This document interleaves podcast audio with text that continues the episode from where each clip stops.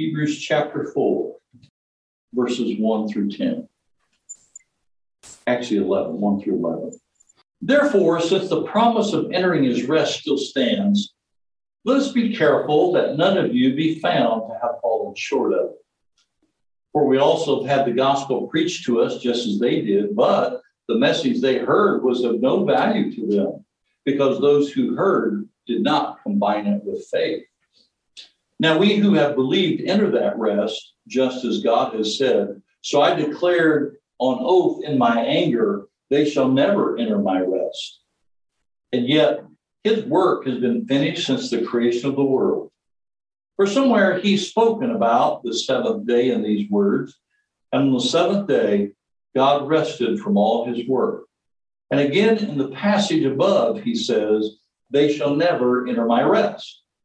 It still remains that some will enter that rest, and those who formerly had the gospel preached to them did not go in because of their disobedience. Therefore, God's again set a certain day, calling it today, when a long time later he spoke through David, as was said before Today, if you hear his voice, do not harden your hearts. For if Joshua had given them rest, God would not have spoken later about another day. There remains then a Sabbath rest for the people of God. For anyone who enters God's rest also rests from his own work, just as God did from his. Let us therefore make every effort to enter that rest, so that no one will fall by following their example of disobedience.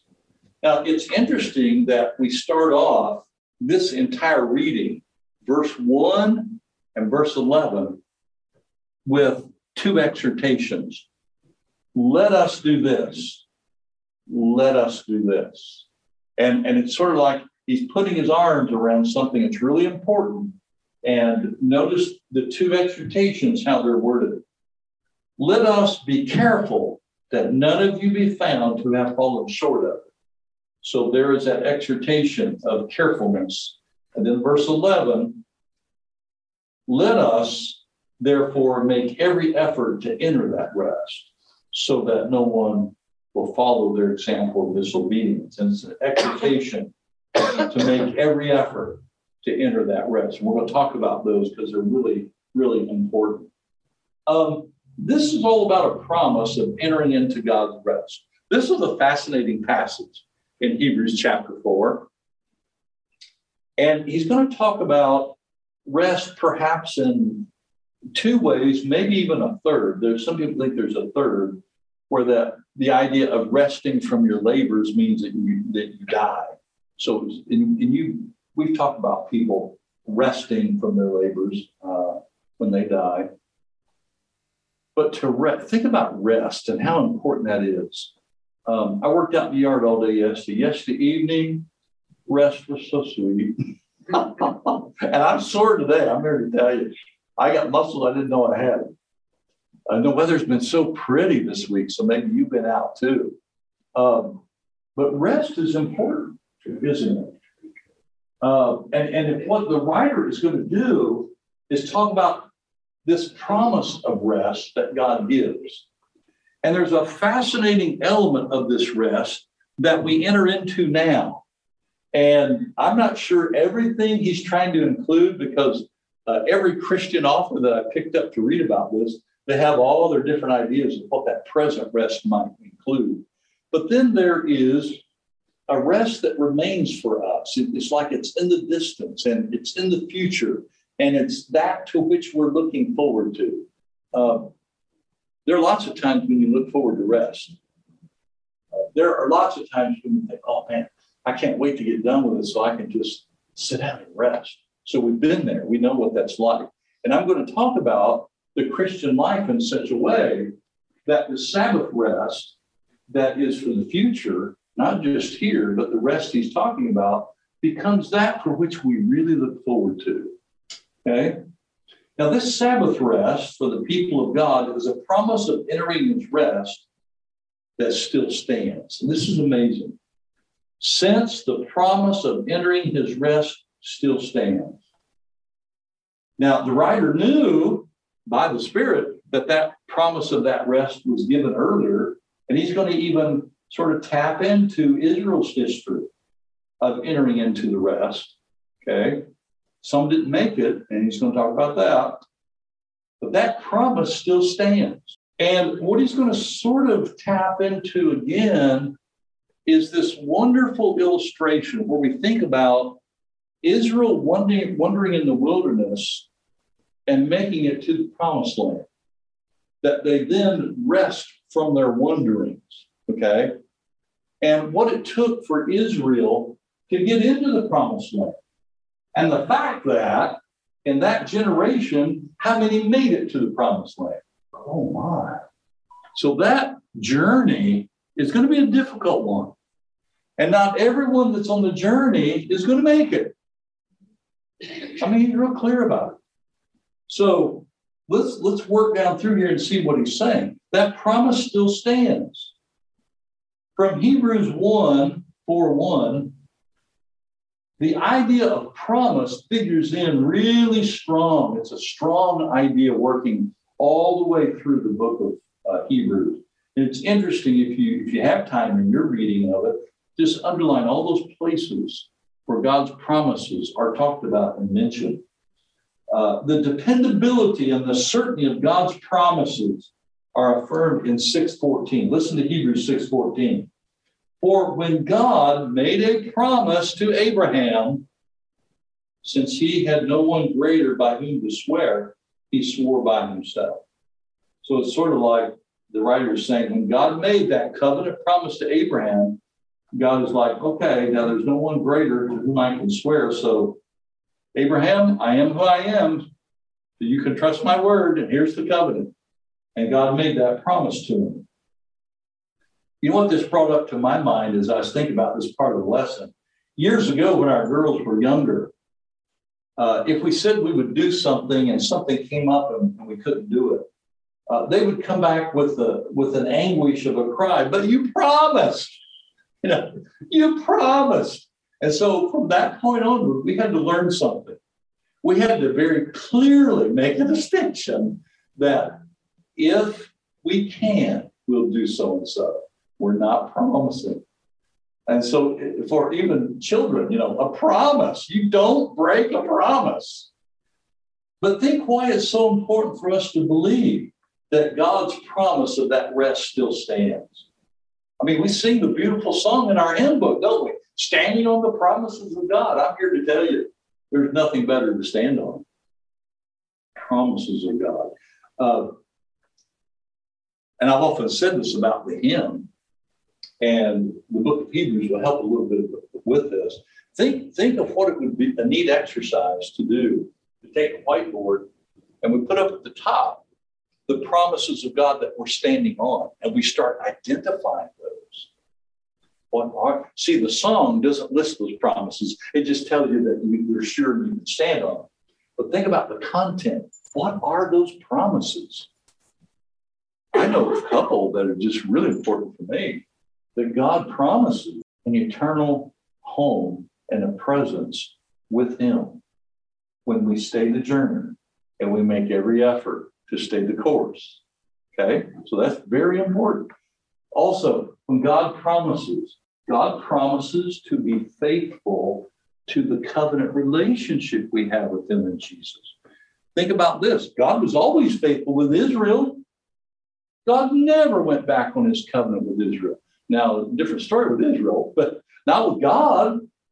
And oh, one of the promises God is faithful. You can always count on God. God always tells the truth. I mean, think of all those promises, uh, both present and future. See, the promises are present and future.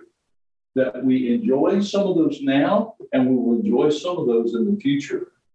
Now, the other thing here that he talks about is that that promise stands on, and I want to read the wording because it's really beautiful. Verse 2 For we also have heard, we've had the gospel preached or proclaimed to us just as those did, just as they did, but the message they heard was no value to them because they, those who heard it, did not combine it with faith. It's one thing to hear the gospel, it's another to combine it with faith. And, and Paul uses a word, and, and the writer of the book of Hebrews here comes close to saying this. Paul likes to use the word in Romans 1 and in Romans 16, this wonderful phrase, the obedience of faith. And that's kind of what he's talking about here the obedience of faith. Obedience has always been what God has expected from his creation called humanity. God expected obedience of Adam and Eve in the garden, didn't he? Even before they were kicked out of the garden. We, think, wow, wouldn't it have been nice to be in paradise in Eden with Adam and Eve? Well, yeah, but guess what? Adam and Eve still had to be obedient to God. And, and what did God expect? Don't you dare eat that tree of life that's in the middle of the garden. So there was some, and, and also there's another phrase that's interesting. Adam tended the garden and he kept it. Have you read that before?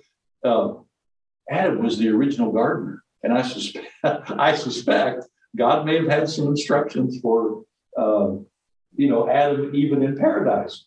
But from the very beginning, God expected obedience. Obedience tends to have a negative connotation associated with it. And that's un- unfortunate because if you think about it, obedience characterized the very heart and the very core of Jesus' ministry. And that's what it was all about. Hebrews 5 8, one of the best verses to talk about this, talking about Jesus, although he was a son. And, and in the book of Hebrews, there's so many different um, perspectives on how to understand Jesus. One of the greatest one is he was a son. Okay. And then we're going to get this large section later on in Hebrews where Jesus is a high priest. I mean, he really makes a big deal about that one. But notice here, although he was a son, he learned through obedience. He learned obedience through what he suffered. Oh. Now that's a neat connection, isn't it? For Jesus to learn obedience through what he suffered. And, and I would, I, it, it, I'm assuming here, if the writer of Hebrews kind of went on with some more explanation, he would have talked about Jesus submitting his will during that suffering. That the very core of obedience is coming to the point where we say, God, I know what my will is, and I know what your is, and the two aren't the same. So I need your help to give up my will so I can do your will. That's obedience. And we see it in the life of Jesus. So many times he was mistreated, misunderstood. Uh, you know, he was beaten eventually, crucified. All the terrible things that Jesus suffered, but he experienced and he learned submission of his will through that. And this promise stands on gospel obedience. The good news is such good news that obedience to God's will comes lovingly and willingly. We've got to get to that point. If we're stuck and we think that obedience means you just do what God wants you to do, and you do it with a sour attitude like you've been baptized in a jar of pickles and vinegar, we missed it. You know, that totally misses it. Obedience, think about this is the good news. The good news is such good news that obedience to God's will comes lovingly and willingly. That I look and I see what God did for me.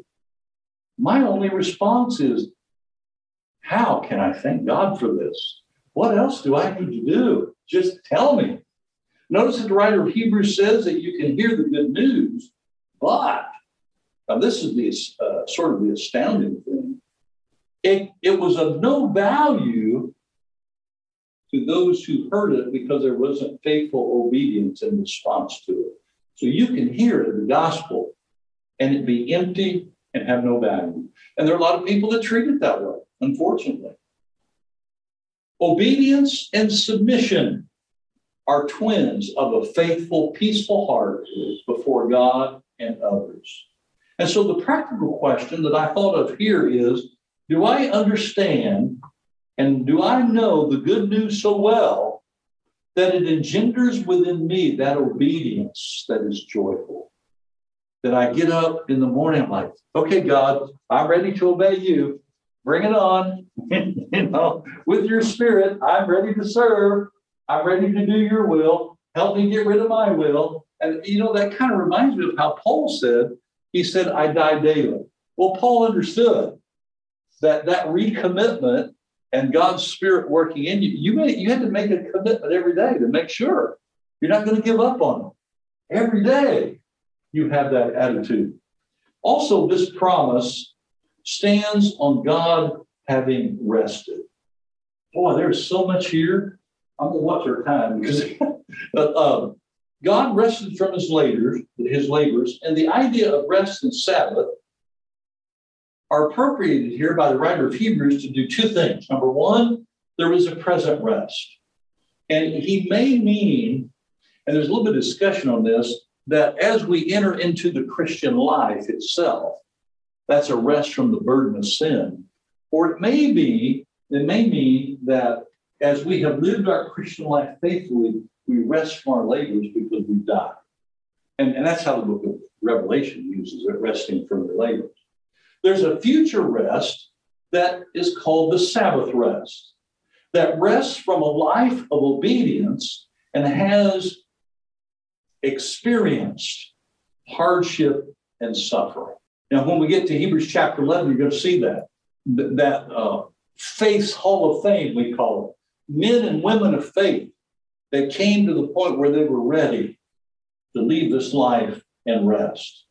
Since God is the creator who rested, it makes sense to see his people as being created for a destiny of rest.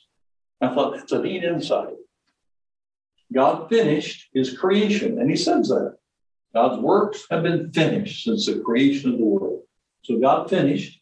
He ceased from his labors. And so we have a destiny too to be with God, but it's going to be because we've ceased from our labors too. We've been faithful. We've been looking forward to that um, eternal presence with God.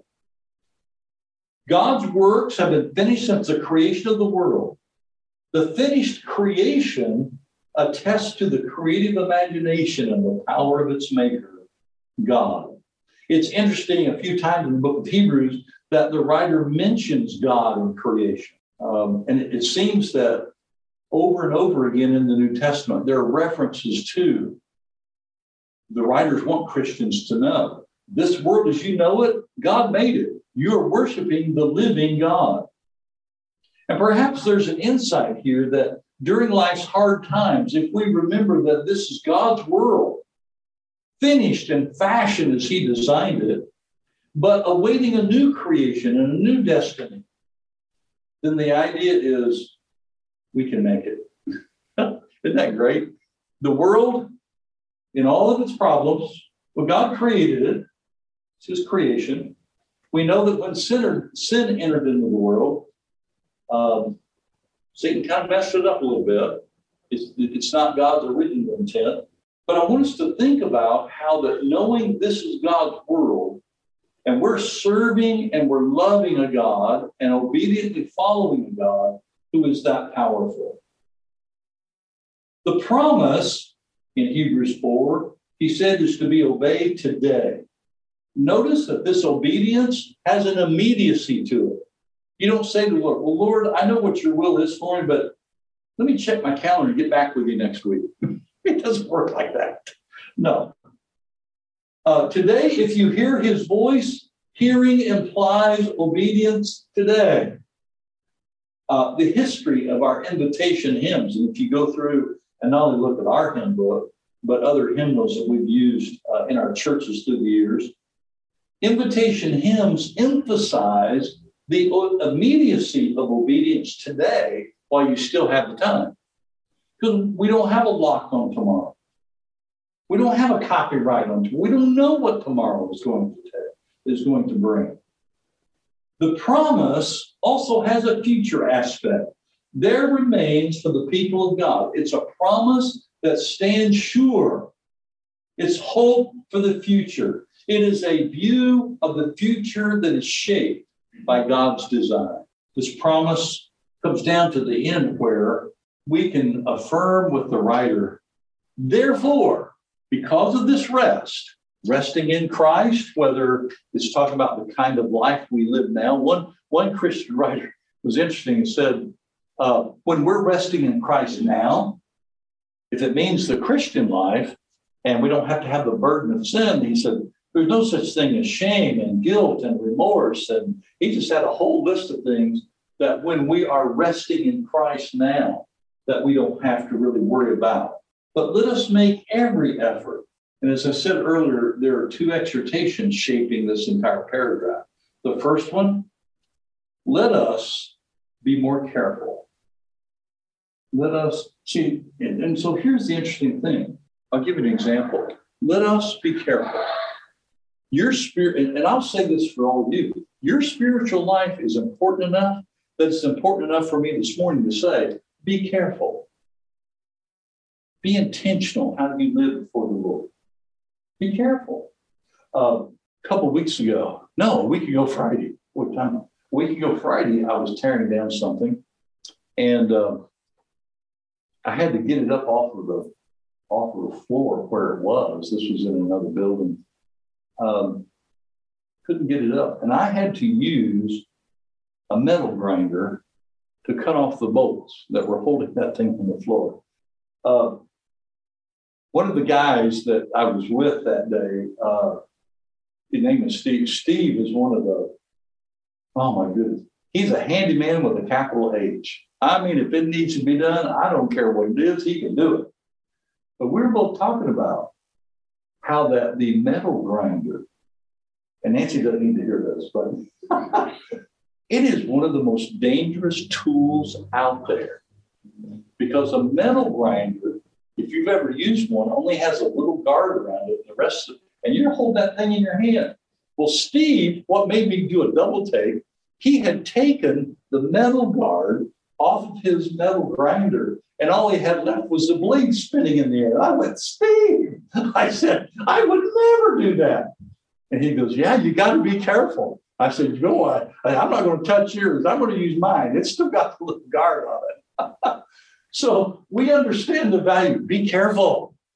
So when the writer of Hebrews says, let us be careful, there's some spiritual danger out there. I'm here to tell you. And, and I think you have lived a Christian life long enough, you know that. Okay. And then as he ends with the next exhortation toward the end, verse 11, let us therefore make every effort. Uh, this is a fascinating word because uh, let me share with you where else it occurs in the New Testament. Uh, look at 1 Thessalonians 2 17 and 18. But we, brethren, having been taken away from you for a short while, in person and not in spirit, we were making all the more eager effort with great desire to see your face. Now, here's what came up. Here's what this reminded me of. Think about making every effort and doing it with intentional, great desire. I remarked to Nancy a, a few months ago, right before we went out to Seattle to see our granddaughter. Isn't it amazing what grandchildren get you to do that otherwise you wouldn't do on your own? and and what happens is you have that inner motivation, that inner desire. Okay? And, and you're willing to step out and go for it. And, and this is really the energy behind this word to make every effort with great endeavor, intention, step out with faith, he says here.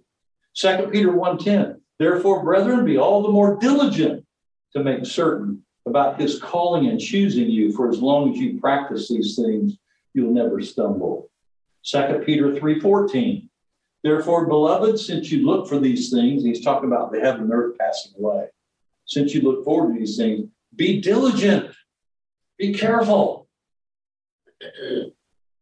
be diligent to be found by him in peace spotless and blameless so this means intentional immediate humble, faithful obedience. Man, this, I don't know about y'all, but this chapter, Hebrews 4 1 through 11, has some amazing insights about the Christian life, doesn't it? that that promise still stands. And it stands on ongoing, faithful gospel obedience that hears the good news and responds to it so that there is value. It stands on God's having rested and preparing for us a rest. And it's to be obeyed today. I had the wrong idea, I think, years ago, that when you talk about gospel faithfulness and obedience, it only refers to the time when you respond to the gospel and you're baptized. No, when you look at how it's used in the New Testament, that's just the beginning. That's just the beginning. The rest of your life is obedience. The rest of your life is faithful obedience. Okay. And also, it has a future aspect. That rest still remains. We're looking forward to that Sabbath rest. So let us make every effort. If you need to respond this morning to the invitation hymn, won't you come and let us know whether you need to come to Christ in initial obedience or maybe you need our prayers and our support as you make every effort to continue the journey that you started with Christ. Let's stand and sing number 673.